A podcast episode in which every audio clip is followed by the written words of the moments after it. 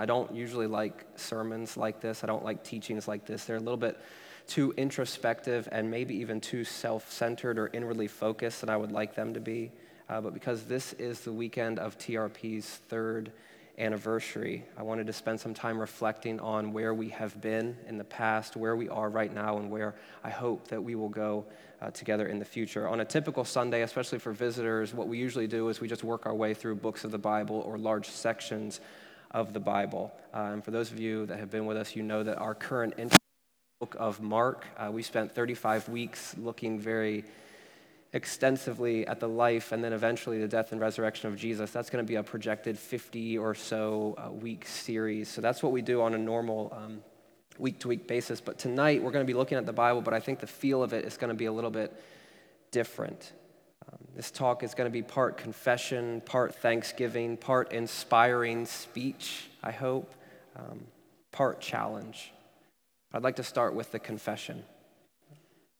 On the days leading up to TRP's very first Sunday evening service nearly three years ago, I was scared. For those of you that know me, you know that that's not a big, uh, groundbreaking claim. I'm kind of a head case and I can live right in this general region. But on that particular Sunday, I was scared that we had made a huge mistake. I was scared that our departure from Remedy Church, where Doug and I served for um, a little bit over a year, would be perceived as a church split.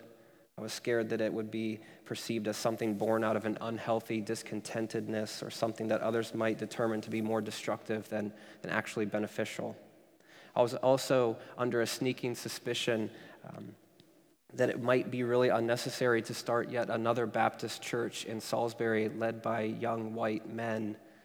But my most dominant fear that day was more selfish. I was scared that nobody was going to show up. I was scared that we would be embarrassed I was scared that we would fail. I think that failure is one of those things that, that we often come back to, especially for college students as you're thinking about graduating and what you're going to do next, or people that are young in your careers. You might think that putting yourself out there and being vulnerable and trying to do something or follow a calling that you really don't feel um, equipped to answer, it can be, it can be pretty uh, daunting. Other than my insecurities, which, if we're being honest, they tend to reappear from time to time, I haven't quite overcome all of those. I don't remember a lot about our first night together.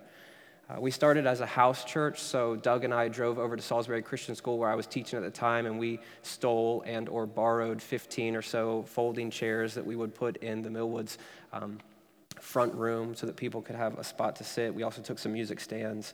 I think we set up a TV in the corner of that room so that the songs that Ryan and Emmy and I were planning on playing, that people could see the words and then sing along with us.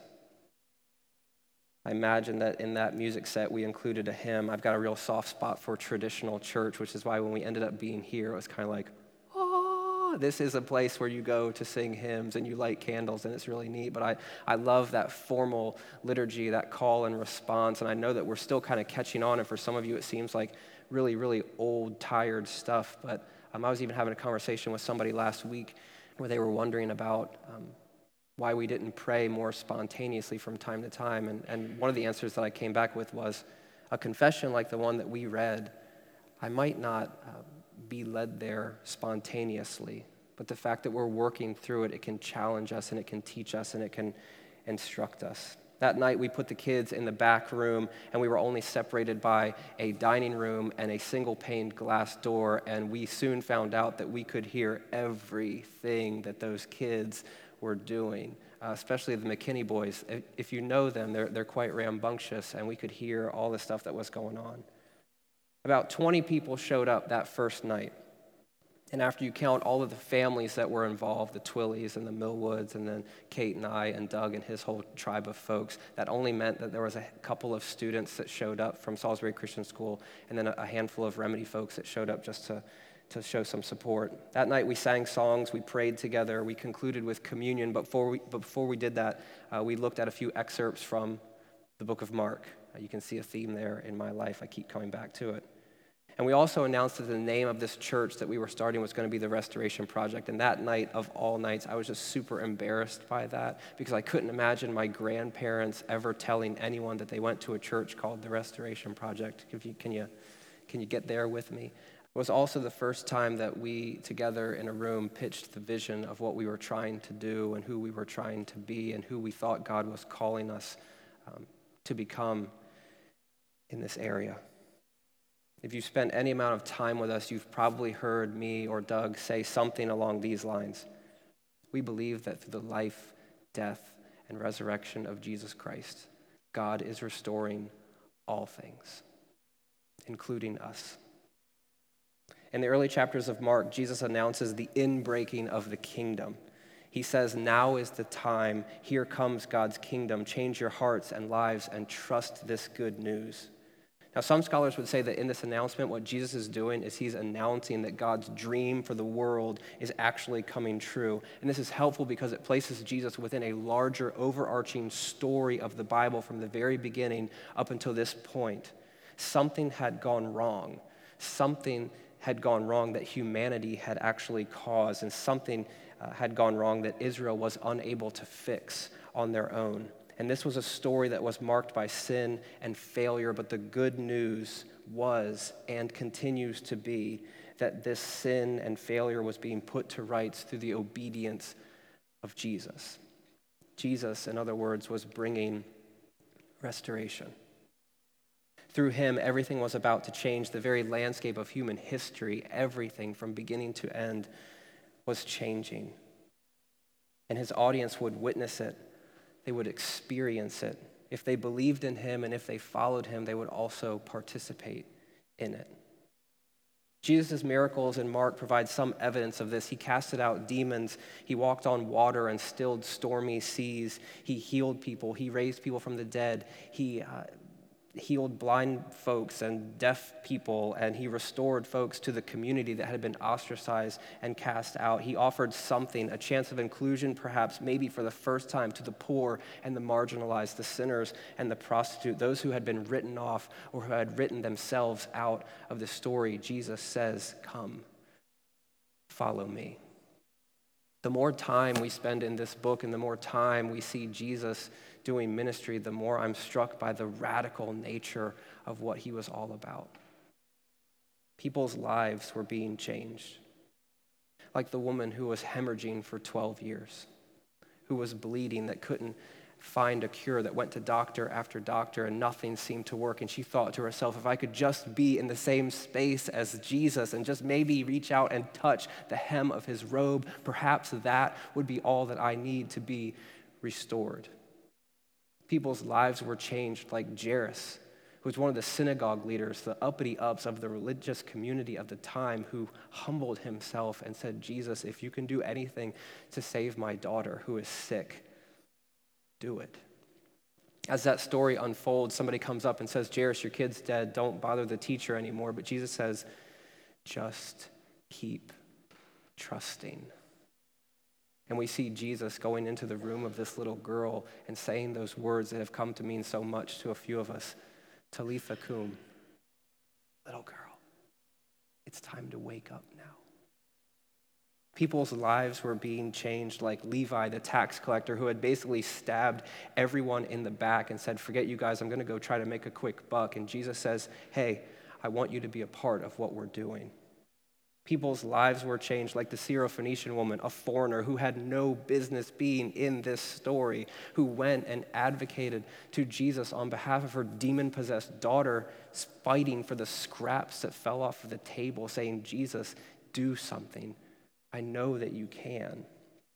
People's lives were changed, like the deaf and mute man, or the blind man, or the man with leprosy, each of whom had been cast out of this community, who had been left without hope even the people who followed Jesus to hear him teaching, who were without food, when Jesus took those few fish and those loaves and broke them and blessed them and sent them out and fed them, their lives were changed. The good news of Jesus was not reduced to an altar call.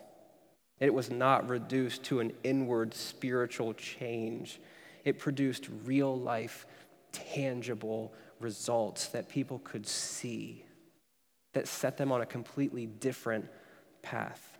As Doug and I were thinking through what TRP would look like in those early stages and even now, we were inspired by this. We were challenged by this. In many ways, we were convicted by it because when we looked at our own lives, we weren't always sure what Jesus was, was doing in us or through us. And we didn't necessarily have these stories that we could hold on to, knowing that He was up to something good. When Jesus announced the inbreaking of the kingdom in this first chapter of Mark, He commanded hearers to change their hearts and lives and to trust the good news. Some translations say repent and believe, but I think that phrase about changing your hearts and lives kind of gets at the sense of what's going on in this text. Jesus was saying that now is the time to completely and utterly align oneself with what God is doing. It was a complete reorientation of one's entire life. It wasn't merely adding a morning devotion or a prayer here or there. It was something that was completely transformative. It meant following Jesus which meant leaving behind everything, committing yourself to Him, being shaped by His teaching, being about what He is about. It meant embodying grace and mercy and love and forgiveness and goodness and hope. It meant becoming a people who do not merely wait for heaven, but rather becoming a people who bring it to earth. It meant becoming a people who collectively and individually fight for justice and restoration. We think this invitation is similar for us today. And three years ago, that's the vision of what this is that we pitched to people. We invited folks into a larger story of restoration, not as individual recipients of grace, but as part of a community who participates and together build for the kingdom. we believe that through Christ and the power of His Spirit, our efforts will have a real life, tangible payoff, that people's lives will be changed. The message of Jesus is not just good news spiritually, it's not just about the forgiveness of sins, though that is massively important. It's, it's about the complete transformation of the world through Jesus Christ. And we get to be a part of it. To me, that is the essence of this good news is that God says, in the midst of all of our failures, in the midst of all of our strivings, He says, I want you, and I want to use you for what I'm doing in this world. When Doug and I got ordained uh, early spring into the summer, whatever, uh, the way it worked is we sat down on chairs, and if you guys were here, you know that there was this time where people could come up and just, you know, pray for us or give us a pat on the back or encouragement or whatever. And one of the things that meant so much to me in that moment uh, was a friend of mine who I was not expecting to come up to the front because he's just not that type of guy. But as he got up here, he said, I'm with you. Now let's get stuff done. And I've been thinking through like my relationship with Jesus and how that seems to be what he's asking of us. I'm with you. Now let's get something done. Folks started to show up on Sunday nights. It was mainly young people. It was a lot of college students and, and folks that had um, spent some time with me at, at Salisbury Christian School. And then they started inviting people, which was humbling and which was exciting. Uh, we soon outgrew the Millwoods house and we moved into Bethany Lutheran, which is a place that a lot of you would still call home. Whenever we go back there, I hear from five or 10 people like, I love this place. This has been so special to me in, in my walk with Jesus. Um, but together at, at that time, through the transitions into that space, and even here, we began the hard work of building a community, building relationships with one another, fighting together for the cause of Christ in this area. And as I was reflecting uh, this week on the past three years, many stories came to mind about the things that we have been through and the things that we have done. Some of these stories were funny. I've, I've kind of come back to this one a few times, but recall, if you will, for the handful of you that were there, the time that we were having uh, communion and Doug was leading the communion, and he took the bread, and he said, Now Jesus took the bread and he breast it. That's fine, slip of the tongue, what have you. What made this particularly interesting is the fact that there was a young lady breastfeeding off to the side, and that young lady's husband said, I know where your mind's at, and just kind of derailed the whole thing. It, it was, it, it, was a moment, and it was one that at least the, the leadership keeps coming back to and giving Doug a really hard time. And I know that whenever Doug is up here breaking that bread, you can see just the concentration on his face to say, I will say, He broke it and He blessed it together. Some of these stories uh, that were flooding into my mind were just inspiring. Cassidy, I remember one, one day, I'm okay, don't mind me. I remember one day is when you had your yellow Jeep and you showed up and there was a bunch of people that I had never seen before in it. And I said, Cassidy, who are all these people? And you said, I don't know. They just needed a ride. And I, and I gave them one. Um, I remember one night Tessa was kind of off to the side listening to the sermon, and she's, you know, she's artsy, so she was doing her own thing. Uh, and then she came up during communion and she sang a song, and later she said, Was that song okay? And I was like, Oh, I guess so, whatever. Um, she said, Okay, good. I wrote it during your sermon. I remember when Hannah and Emmy and Rachel Smith, um, in that first year, took whatever insecurities they may have had and they stood right here and they opened up God's word and they taught with such a clear anointing and calling. Whatever they do with that is, is really up to them, but just seeing them in that moment. And I remember specifically sitting on the front row as Hannah was preaching, because I think she was the first one to go. And I was sitting there thinking, gosh, it's not, it's not about me. It's not about all of my wise words and the way I can hope to. Who, who even knows? I just remember sitting there seeing this 19 year old girl going for it. Similar story when Maggie got baptized. Uh, side note, we've been pretty, pretty bad about celebrating baptisms with people. So when Maggie got baptized, there was a handful of folks there, mainly her friends and her family. And each time we do a baptism, we want people to talk. We want people to say like their story, to let people know where, they where they come from and where they hope to be going and what Jesus has done to transform their lives. And Maggie, sweet little unassuming Maggie. It's like she took the mic, which we didn't have, but she like she just went for it in a crazy way where it's like, let me tell you something about who Jesus is. And she just launched into this beautiful 15-minute beachside sermon. I am inspired whenever college students show up because I know that there's other things that you could be doing. I even get more inspired, though, when you start to serve and when you start to make this church your home, when you start to take ownership of it. I'm usually floored every time any one of you trusts us enough to bring your family or your friends or people that don't know Jesus, and you say, I trust this church family to care for them and to love them. But I think that very little moves me as much as when we see you start to get it.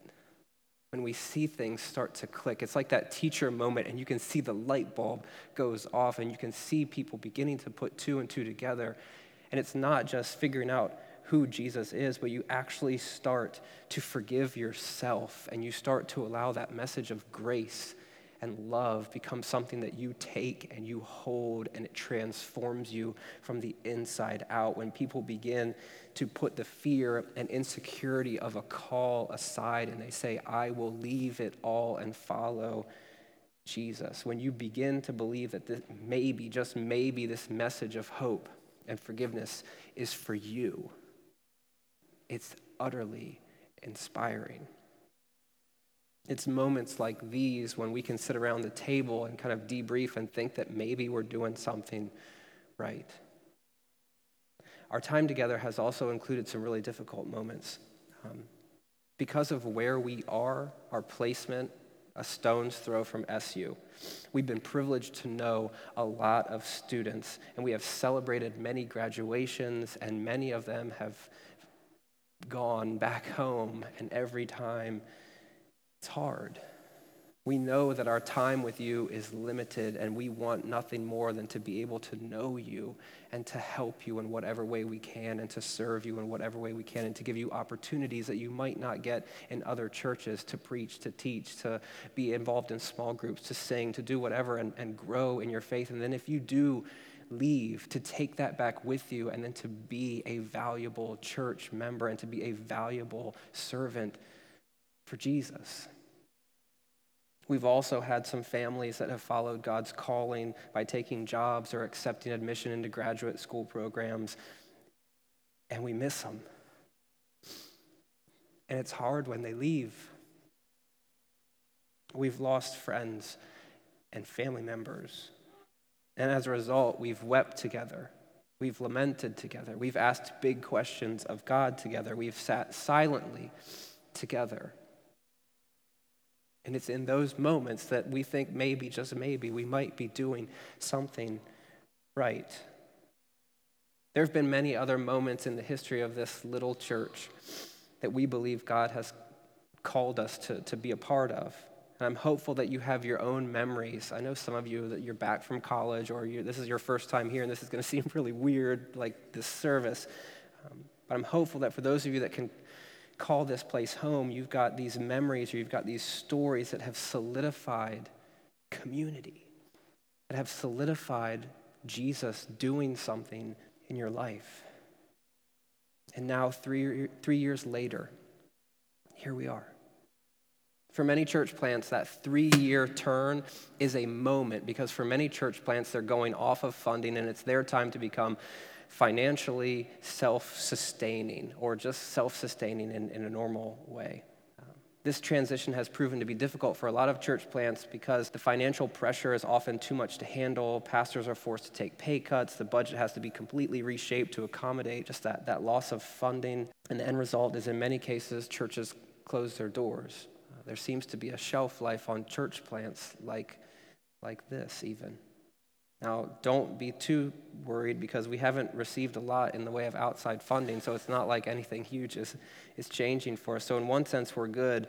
We aren't being weaned off of big money, but we still have a long way to go until we can think about being self sustaining. For example, I just want to throw out a couple of these things. Our dream would be to hire staff so that they can actually focus on you on their calling, to not have to piecemeal this job and that job and this other thing, but to allow them to be within the center of their calling and be able to provide for their family. We would like to be able to think about finding a space of our own someday. This place is great, and we get it on a dime. It's 25 bucks a week. It's going up to 50 bucks a week, but still, it's, it's cheap. Um, but at some point, it would be awesome for us to be able to have the finances to, to leave and to build something and then to grow into that space as well. We would also love to plant churches eventually or support other ministries and nonprofits because we know how difficult it can be. We would love to send people to seminary. We would love to have that finance to, to be able to, to bless people. We want to do all of that with continuing uh, to maintain our, our dedication to having money set aside for benevolence and for missional purposes. We're a weird church plant in the sense of we have a, a good bit of our budget that goes out the doors to try to bless people. We want to continue to do that. But the fact is, even if somebody wrote us a check tonight for $1 million, which you're more than willing to do, or it's, it's fine if you want to do that, there's a basket in the back. Uh, you, you, can, you can do that. But even if somebody did that, I still don't think that we would be self sustaining. We don't just need money, we need you. We need your talents, your strengths, your unique callings, your passion, your hopefulness, your encouragement, your time, your service.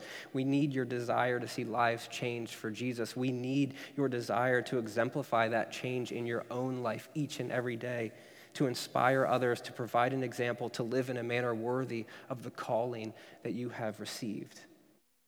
Now, we want to do some practical things. When I say that we want you, I mean, yeah, in some senses, we do. We want to uh, expand our kids' ministry and break it from two rooms into three rooms where we can have the pre K and kindergarten together um, in, in, a, in a setting that they would actually get something out of it. But that means we need more volunteers. Uh, we want to focus on discipleship, which means we need people who are willing to invite others into their lives, to spend time with them, to be vulnerable with them, to have them over for coffee, to, um, to break away from their own schedule and their routines and, and invite folks in to share meals together, to teach and to lead and to make disciples. We want to expand our setup and tear down ministry, which sounds really hokey, but I mean, it's, it's, a, it's a need that we have. We want to expand with our greeters and readers, and we want people to begin to take ownership of this community, to fight for it, to become passionate about it, to serve it, to invest in it, uh, to partner with us. Now, at the risk of making this sound like a sales pitch, I realize that these things, they're important, but they're all secondary. The new year always uh, is a time for introspection and reflection on what's going on uh, in our lives. And over the past few weeks, I've been faced with the haunting question with regard to our mission and our vision, the reason why we started, the reason why we're doing what we're doing. And the question that keeps coming up into my mind is are we succeeding?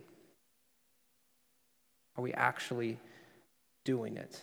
Are we as a community, or am I as an individual living in such a way that Jesus is using us to bring about real life change where things can happen and people can see it? Are we being transformed by the gospel? Are we pursuing a life of holiness? Are we passionate about Jesus? Have we forgotten, or do we no longer even believe that the gospel, which is the good news of Jesus' life, death, and resurrection, that it changes everything? I don't know. Sometimes I think that we are. Sometimes I think collectively those things are happening, and in small doses we, we, we see them. But at other times, I wonder if we've been so focused on building a community, on building this church, that we've lost some of the excitement, not just about TRP, but about Jesus. The litmus test that some people have offered to, for a church to know their worth is to, to fill out this equation. If you left, if you ceased to be, would Salisbury, the town where you are planted, would they even know? Maybe. I think that we've created space for people that are processing their faith. I think that we've created space for people that have doubts and questions and they wrestle and they don't feel less than and they don't feel like a second class citizen. They know that they're safe here and they know that they, can come to us with their, with their issues and we can maybe help guide them through it. But has any of that translated into people coming to know Jesus? Has that translated into us not just sitting in the midst of, of doubt and question, but moving into faithfulness and trust and hope? Has it translated into our joined efforts to reach people, to be the hands and feet of Jesus?